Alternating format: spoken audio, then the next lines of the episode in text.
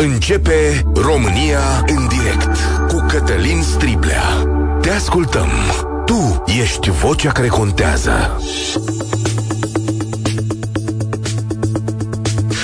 Bun găsit, bine ați venit la cea mai importantă dezbatere din România. Aseară am fost la film, un film lansat pe stadion cu mai bine de o mie de oameni în tribune la Arcul de Triunf. Mai departe se numește filmul și are un subtitlu, povestea lui George Baltă. Este o poveste reală pe care personajul principal, actor în propriul film, o trăiește în fiecare zi.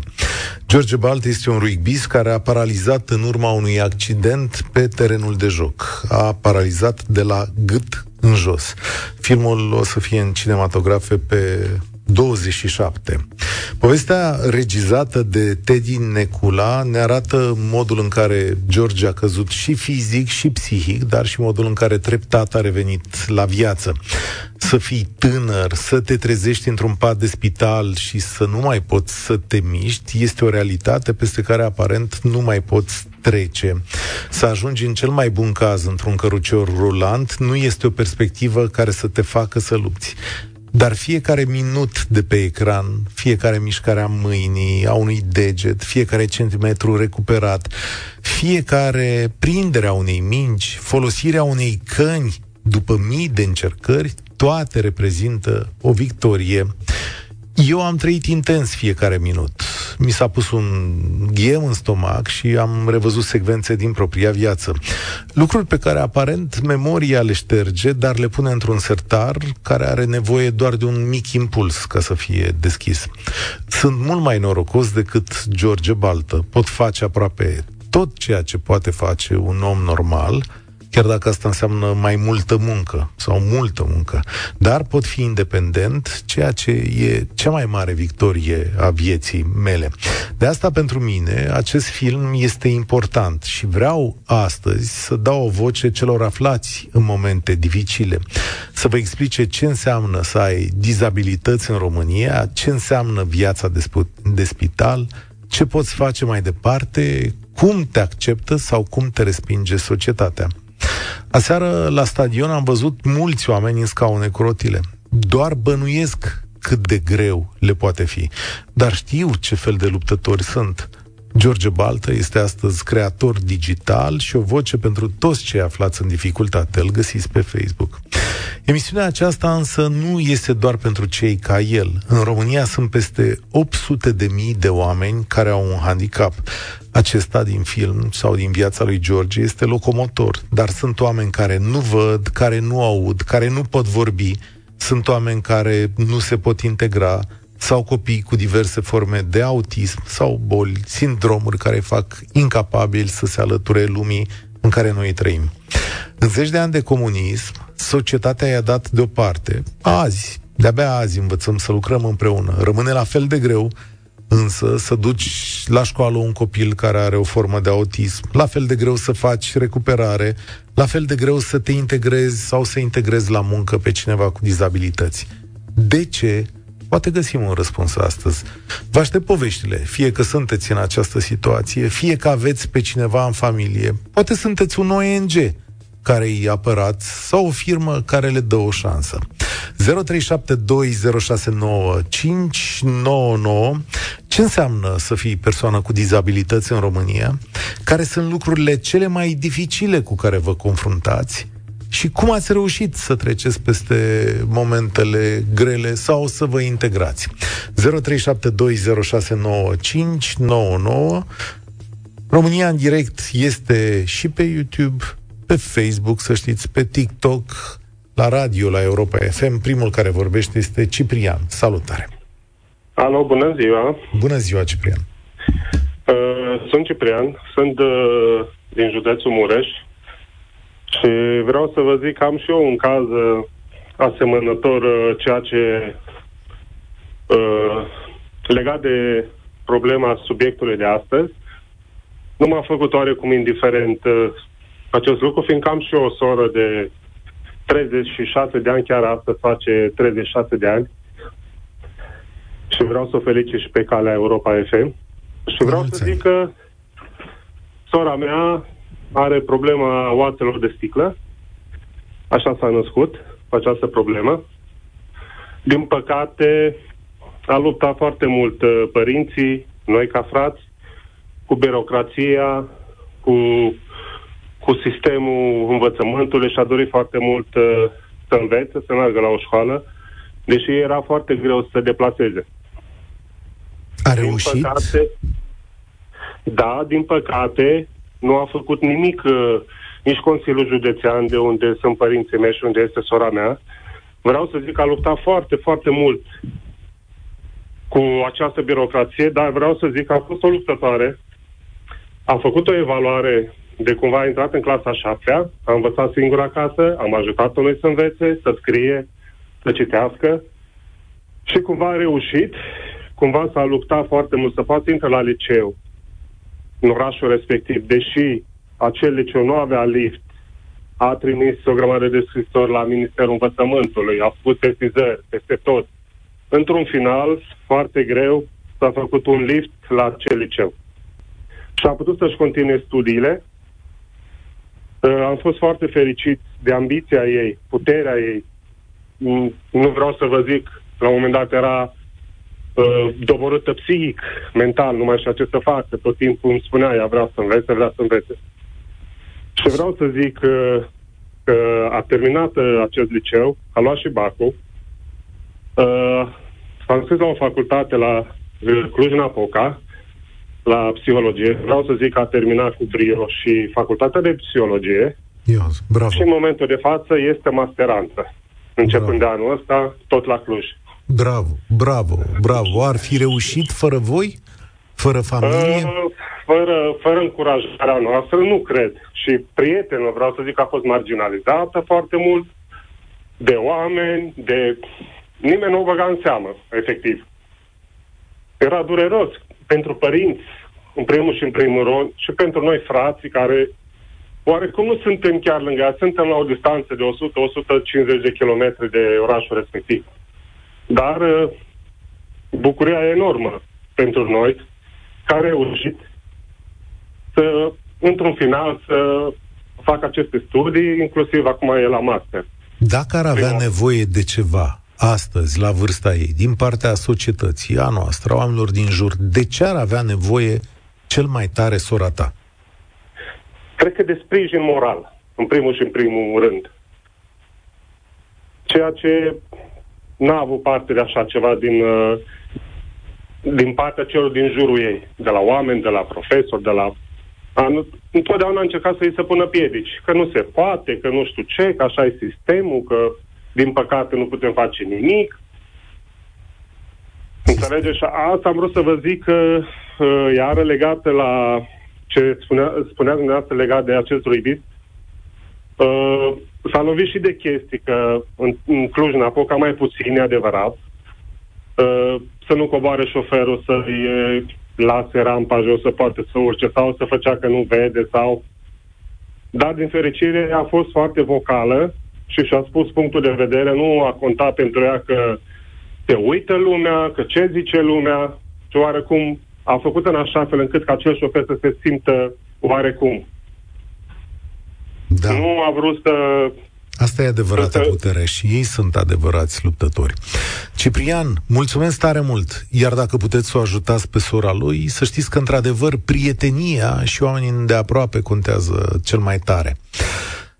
Ah, aveam un mesaj aici de la o doamnă care se numește Stella. Fiul meu e o persoană cu dizabilitate, se numește rinolalie. E o dispicătură de buză am, cu o operație. E în ultimul an la facultate. E un băiat inteligent, jovial și muncitor. La 28 de ani, cât are el, nu-l angajează nimeni pentru că vocea e nazală, iar aspectul buzei lui nu e normal. Cuvinte aruncate precum ce cu vocea asta? Sau ai un handicap la vorbire sau la gândire? Sunt doar câteva din ce mi-a fost dat să aud. La concurs organizat în administrația locală a fost primul picat. Nu mai continui, îmi vine să emigrez. Să știți că în alte state, dar într-adevăr oamenii aceștia sunt mult mai bine îngrijiți de sistemele sociale puse la punct de stat. Societatea preia cumva ajutorul pe care trebuie să-l dea. Marina, salutare, bine ai venit la România în direct. Bună ziua! Uh, numele meu este Marina. Sunt uh, mămica unei fetițe atipice de 14 ani. Um, are un uh, handicap locomotor suferit în urma unui AVC intrauterin. Uh, a rămas cu o hemipareză, a se traduce, mm, jumătate de corp nu funcționează la parametri normali. Este un copil foarte norocos, dacă aș putea spune, pentru că am plecat din orașul natal, din Iași, am venit în Sibiu și de 13 ani face terapie. Și dacă la un an, când am ajuns aici, ea nu făcea absolut nimic, uh, acum este un copil care merge, citește, te poți înțelege cu el, merge la școală, nu îi se dădea șansele acestea, pentru că așa e medicina, dar um, eu mi-am notat uh, două lucruri și ceva ce se poate face. Unul din ele cu care ne-am confruntat a fost uh, faptul că ea în școală ar fi avut nevoie de profesor de sprijin, acel shadow, cum se numește uh-huh. în uh, specialitate, doar că acela îl plăteai tu, din buzunarul tău. Ceea ce e foarte costisitor în condițiile în care noi Evident. facem terapii doar în privat. Am... Și, um, și al eu doilea lucru? la televizor și uh, um, al doilea lucru care noi ne confruntăm acum pe care îl vedem foarte acut sunt parcurile. Nu sunt adaptate pentru copii cu mobilitate redusă. Deci eu evit parcurile doar ca să nu vă plânge. Și mă refer la acele topogane foarte înalte și ca să ajungi la ele ai avea nevoie să te ții de ceva, pentru că ea poate să facă lucrurile alea, dar Mm, dacă nu există ceva de care să te ții, nu ai cum. Și asta înseamnă ca noi să o ridicăm de fiecare dată. Spunea așa, eu când văd la televizor... Când văd la televizor acest slogan că copiii au dreptul să învețe în uh, școlile de masă, ca să le zicem așa, mi se pare ireal, pentru că lucrurile astea nu se întâmplă. Asta e o minciună... Este o minciună extraordinară. extraordinară. Eu mi-am dus copilul primul an de școală l-a făcut în sistem de masă, unde am plecat pentru că am plecat de acolo traumatizat. Patru ani am fost la școală privată, după care am ajuns la școală specială, unde lucrurile nu sunt rost deloc, dar I-am, că vrei să spun, care se poate. Marina, vrei să spunem o realitate pe șleau din societatea românească? Însăși corpul de părinți se opune prezenței în clasa unor copii cu probleme. Da, știu, am pățit-o și noi. În primul an de școală a fost această problemă. I-am, Așa este. I-am promis lui Mihai Stescu, care se ocupă de promovarea drepturilor copiilor cu autism, că o să vină aici în studio și o să fac o emisiune și o să facem această emisiune pentru că trebuie să ne înțelegem unii pe alții. Cât vă costă da. pe voi cât vă costă pe voi uh, îngrijirea lunară specială a copilului vostru? Păi, mai mult decât iau eu salariul ca asistent personal, peste 2000 de lei. Dar zicem așa, ușor, ca să nu zicem... Da, apropo de această de lei cu care trebuie să trăim zilnic, care zicea domnul. Da. Dar um, E un lucru pe care eu îl visez și mi-aș dori să-l văd că se întâmplă în comunități. Um, e clar că oamenii nu înțeleg ce înseamnă să ai un copil cu dizabilități și uneori se uită la tine, se holbează mai mult decât e cazul, însă ar fi, um, cum să zic eu, fiecare familie care are copii tipici sau care nu are copii și vrea să înțeleagă, să adopte în ghilimele a adopta un copil timp de o zi, să se ocupe de el, să vadă și să înțeleagă. Eu cred că doar așa copiii o să fie mai toleranți la școală, mai blânzi cu ei, uh, își pot face prieteni. Copiii atipici nu au prieteni. Ei suferă de lucrul ăsta chiar dacă nu zic. Pentru că eu mă uit la Maia, care nu are prieteni. Singurătatea e, e teribilă și mă gândesc la asta ca o mare problemă. A tuturor oamenilor care au o boală sau un sindrom în România. Marina, îți mulțumesc pentru puterea și pentru curajul și pentru exemplu pe care îl dai. multor oameni sunând, chiar și prin gestul ăsta mic, sunând la emisiune. Uh, când oamenii se îmbolnăvesc, societatea îi, îi respinge. Uitați-vă și în cazul celor care au boli cronice, precum cancerul, dacă mai au prieteni în jurul lor, tocmai când au nevoie de cel mai mare sprijin în viață. Uh, am prieteni care au copil cu autism de mulți ani și știu ce bătălie zilnică este viața lor, absolut zilnică este bătălia asta și știu cât de greu le este și cât de mare e singurătatea uneori. De asta trebuie să-i ajutați măcar prin uh, prietenie. Foarte multă lume amintește în programul ăsta de Mihai Neșu. Sigur că este un exemplu de învingător și îl puteți urma. Ceea ce construiește Mihai Neșu este un exemplu pentru toată România. Căci se poate, prieteni. Matei, bine ai venit la România în direct. Bună ziua! Te ascultăm. Ce să vă zic, am uh, și eu un uh, frate, uh, acea situație, în 82 născut, uh, după operație, la un furung la a, spate, la coloană, a rămas paralizat. În anii nu erau doctor, nu avea ce să să-i cere explicație. În fine, a fost de vină nimeni, n-a, nu s-a considerat vinovat și n-a mai putut să meargă. De la bazin în jos nu mai a, i s-a dus toate simțurile. Uh, eu sunt mai mic el cu trei ani. După aia m-a născut pe mine, au încercat să-l dea tot așa la o școală specială, nu s-a acomodat, erau alții bolnavi mai mari care îl băteau, care... Și l-a luat acasă mama de la școală, școala specială, a reușit să-l facă să învețe datorită mie, că eram mai mic și făcea lecțiile împreună cu mine acasă, doar acasă. Ce îmi făceam eu acasă, făcea și el odată cu mine. Și a reușit să scrie, să învețe, să, să citească cursiv, să socotească, adică astea elementarele le are. Și, și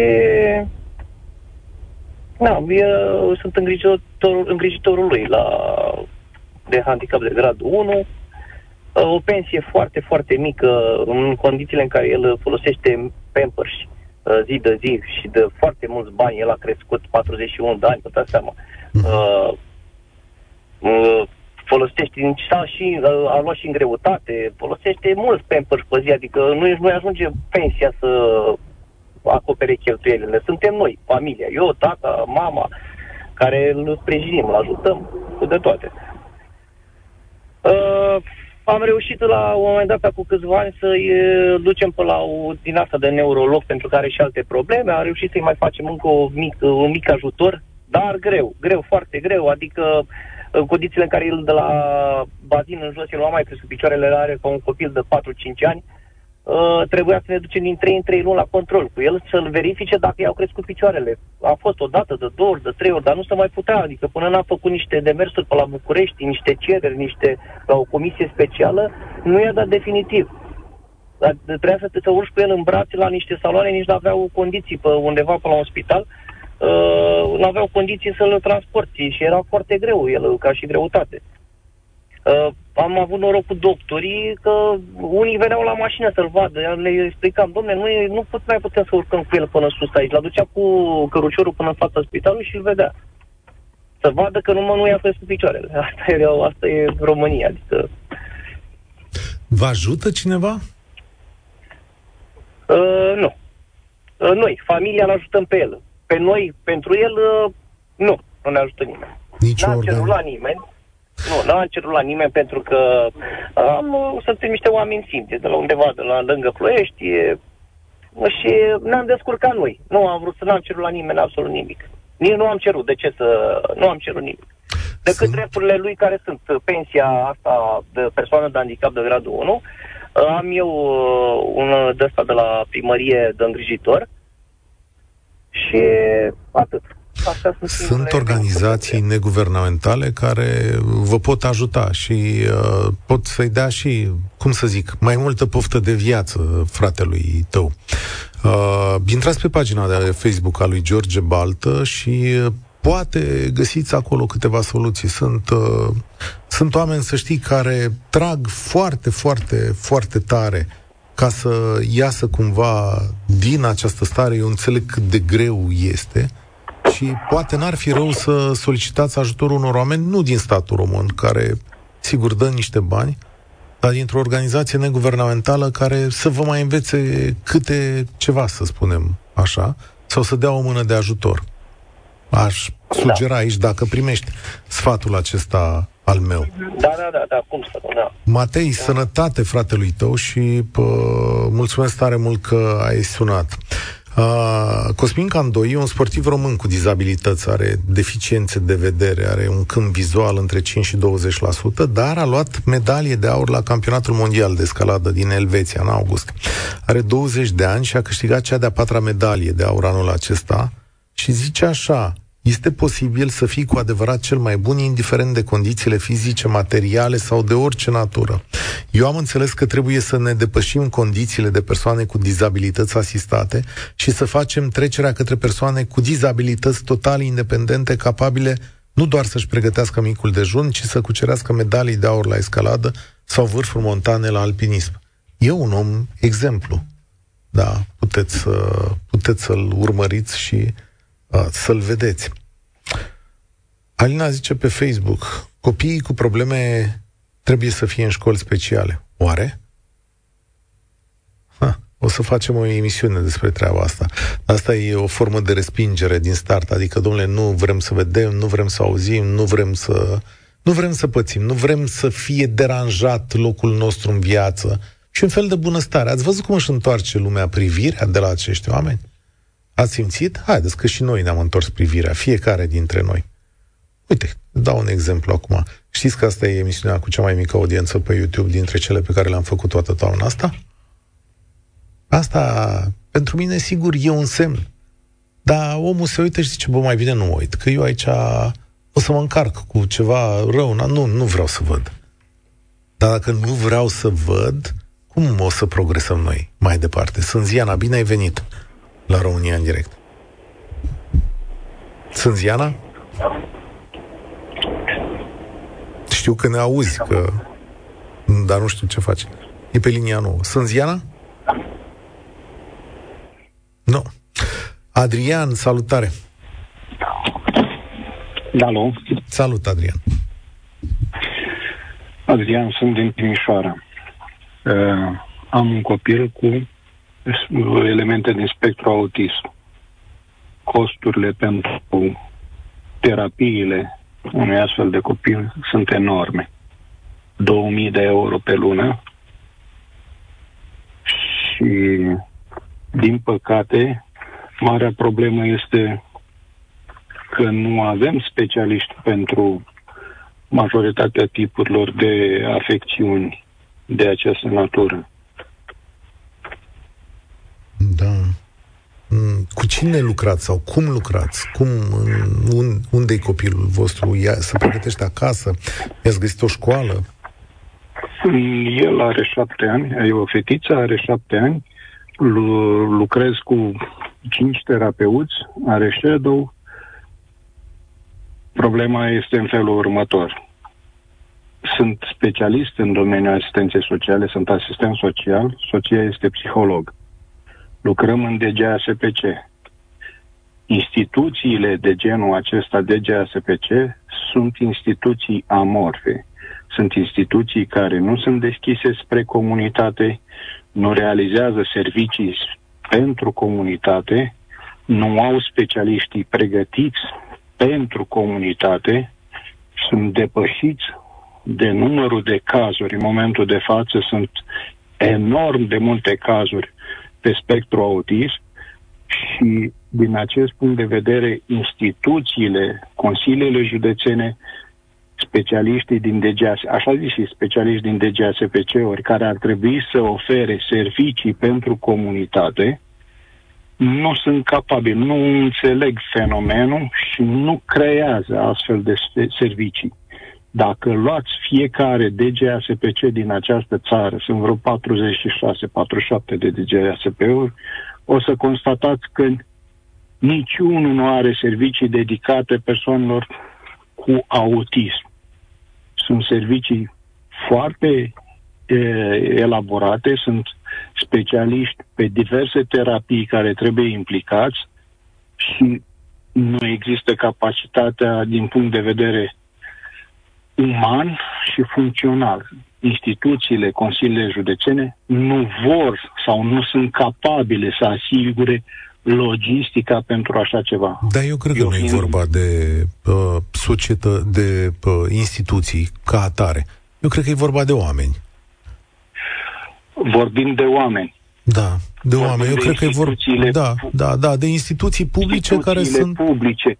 În instituțiile publice, niciodată în funcțiile de conducere nu o să găsiți specialiștii. Da. Cei care știu cum trebuie să funcționeze ce? o instituție de genul acesta, ce servicii se adresează comunității, cum să, vii, să fie aproape față de persoanele cu dizabilități, persoanele aflate în nevoie, de persoanele care au nevoie de servicii sociale. Ce vreau eu în să spun aceste... că eu cred că în aceste instituții nu sunt oameni care vin acolo din vocație, adică din ideea că ar putea ajuta pe cineva și ar putea găsi acele mecanisme prin care să ajute pe cineva. Cred că pentru foarte mulți e un loc călduț de funcționar în care lucrurile pot să meargă mai ușor.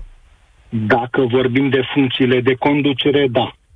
Dacă vorbim de funcțiile de execuție, sunt foarte multe persoane care au abilitatea și au a, aplicare pentru profesia de genul acesta, pentru profesii. Problema se pune că aceștia sunt foarte puțini și sunt comple- copleșiți de cei care, știți cum e, uh, doi cu sapa, cinci cu mapa. Cam așa se întâmplă în toate instituțiile publice. Și formarea specialiștilor în domeniul asistenței sociale, asistența socială cuprinde și psihologi, și asistent social, și educatori specializați, infirmieri, medici, toate categoriile care au tangență cu uh, serviciile sociale se regăsesc începând de la... Ați reușit să duceți copilul la școală? În momentul de față, legislația prevede că poți să întârzi. La anul stăm și ne gândim ce școală putem alege pentru copilul nostru, astfel încât să nu se lovească de uh, refuz, de uh, excludere socială și de toate celelalte aspecte care sunt arhicunoscute. Reacția părinților, integrarea copilului în masă trebuie făcută. El merge la o grădiniță în momentul de față, are un program special, merge însoțit în permanență de o, o altă persoană, de shadow, așa cum se cheamă, dar avem nevoie și tot sistemul de asistență socială trebuie regândit. Nu trebuie să ne rezumăm doar la persoanele care sunt în sistemul instituționalizat. Mă refer la copii abandonați sau aflați în dificultate, centre, adulți, copii. Ci pur și simplu sistemul trebuie gândit pentru toată comunitatea.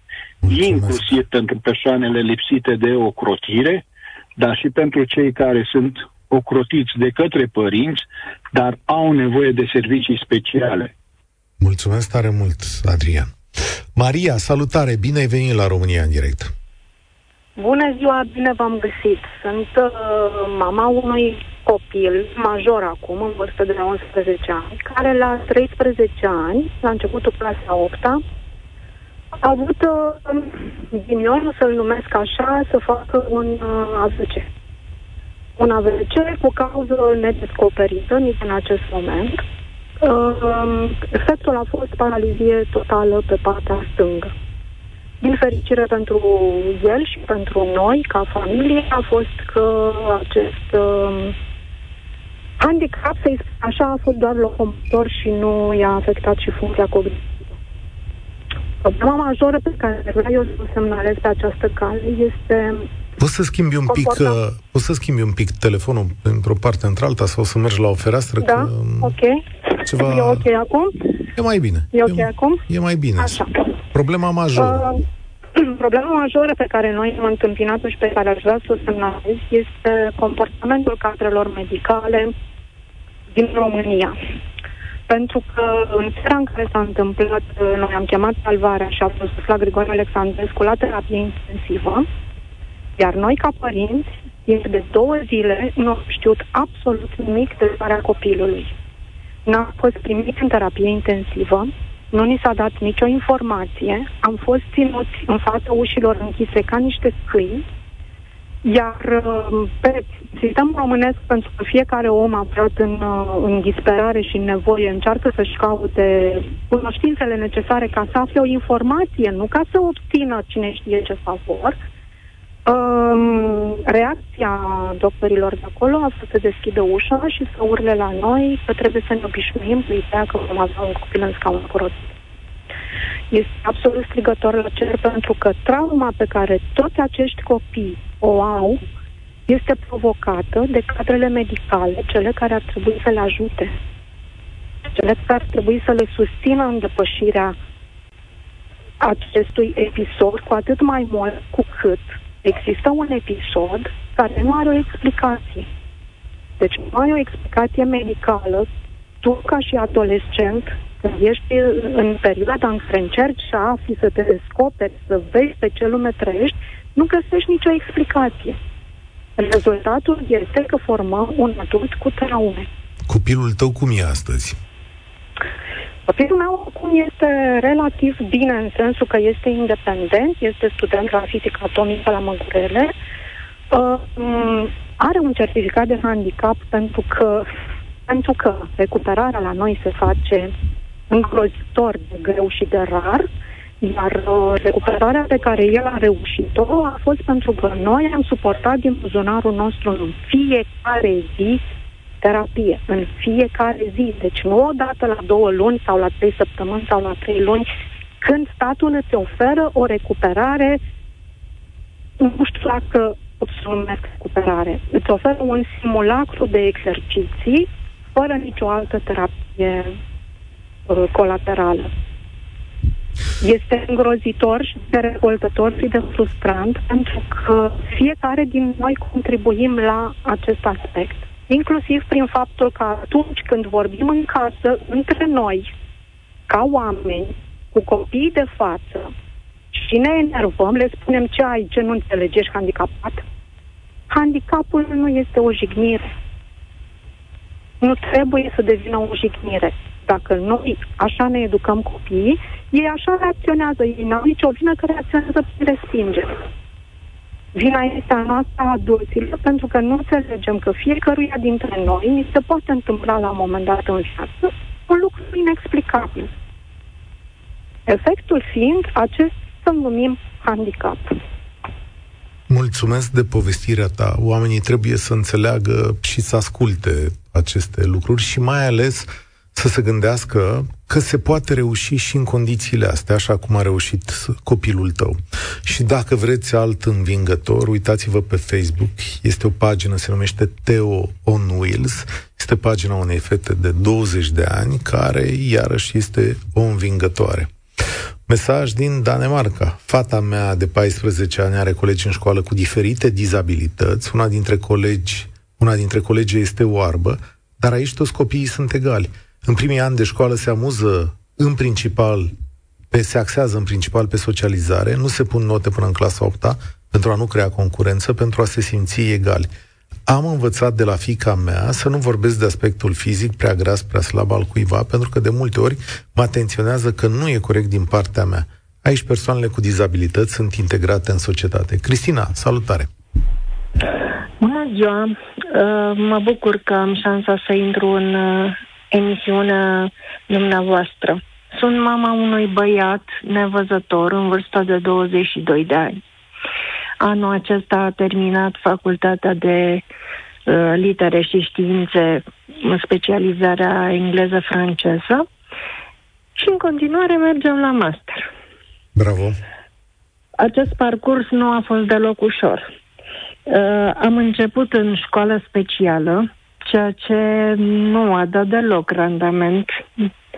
Uh, am mers doi ani la grădiniță, clasa întâia și a doua, cu niște sacrificii foarte mari, pentru că nu era la noi în oraș, în Ploiești, pentru că nu l-am lăsat în internat, iar rezultatele n-au fost deloc bune. Îl găsam dormind cu capul pe bancă și mi se spunea că sunt ceara care își laudă puiul, că nu au ce să facă cu el. Am venit în învățământ de masă, i-am fost colegă de bancă până în clasa 12 iar uh, rezultatele au fost foarte bune. Făcând o paralelă, uh, în clasa de la școala specială erau 10 elevi, dintre care au luat bacul doar 2. Deci cam ăsta este randamentul școlilor speciale. Nu-și mai dau deloc interesul. Părerea mea este că mai bine s-ar reorganiza, s-ar crea acele centre de zi și să se folosească specialiștii, deși aș pune niște ghilimele, uh, din școlile speciale în acele centre de zi decât uh, mamutul acela cu internat, copilul își vede părinții la vacanță. Deci acesta este un aspect. Într-adevăr, societatea nu acceptă prezența persoanelor cu dizabilități. Poate Ștefan, și pentru că în că... perioada de comunism nici măcar nu era stipulat undeva că există și asemenea persoane. Absolut. O secundă. Ștefan ne scrie pe YouTube așa, România nu este pregătită să aibă grijă de persoanele cu dizabilități. Nici social, nici cu infrastructură, dar mai ales din punct de vedere psihologic. Corect. Da, așa stau lucrurile. Uh, s-au creat foarte multe instituții care au ca obiect de mm, activitate uh, ocrotirea persoanei cu dizabilități, a zice eu că se calcă pe picioare unii pe alții și, de fapt, nimeni nu se interesează cu adevărat de persoanele cu dizabilități. Statul se folosește de dăruirea noastră ca părinți, care luptăm din răsputeri să-i ajutăm, să-i întreținem, pentru o persoană instituționalizată se alocă 6500 de lei pe lună, iar pentru una care este în familie, are dreptul la asistent personal care nu are nici măcar salariul minim pe economie sau uh, nu este recunoscut uh, sporul de vechime. Deci în momentul ăsta toți, indiferent de vechime, avem 3300 de lei a fost o interpretare greșită a legii uh, salarizării, s-a pornit așa și nu am reușit, indiferent câte petiții am făcut, orice am făcut noi, nu reușim să, să o scoatem la capăt. Mulțumesc! Um, și îmi cer scuze de la Simona că astăzi nu o să mai avem timp. Dar am ținut neapărat să îi auziți pe toți acești oameni ca să știți și cum sunt viețile lor. Fiecare apel, spune cineva pe YouTube, parcă e povestea vieții noastre. Avem un băiat de 13 ani cu tulburare de spectru autist. Astăzi este ziua lui.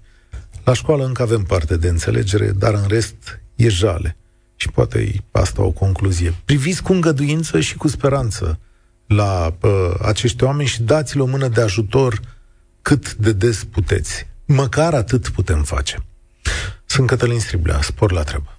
Participă și tu, România în direct, de luni până vineri, de la ora 13 și 15.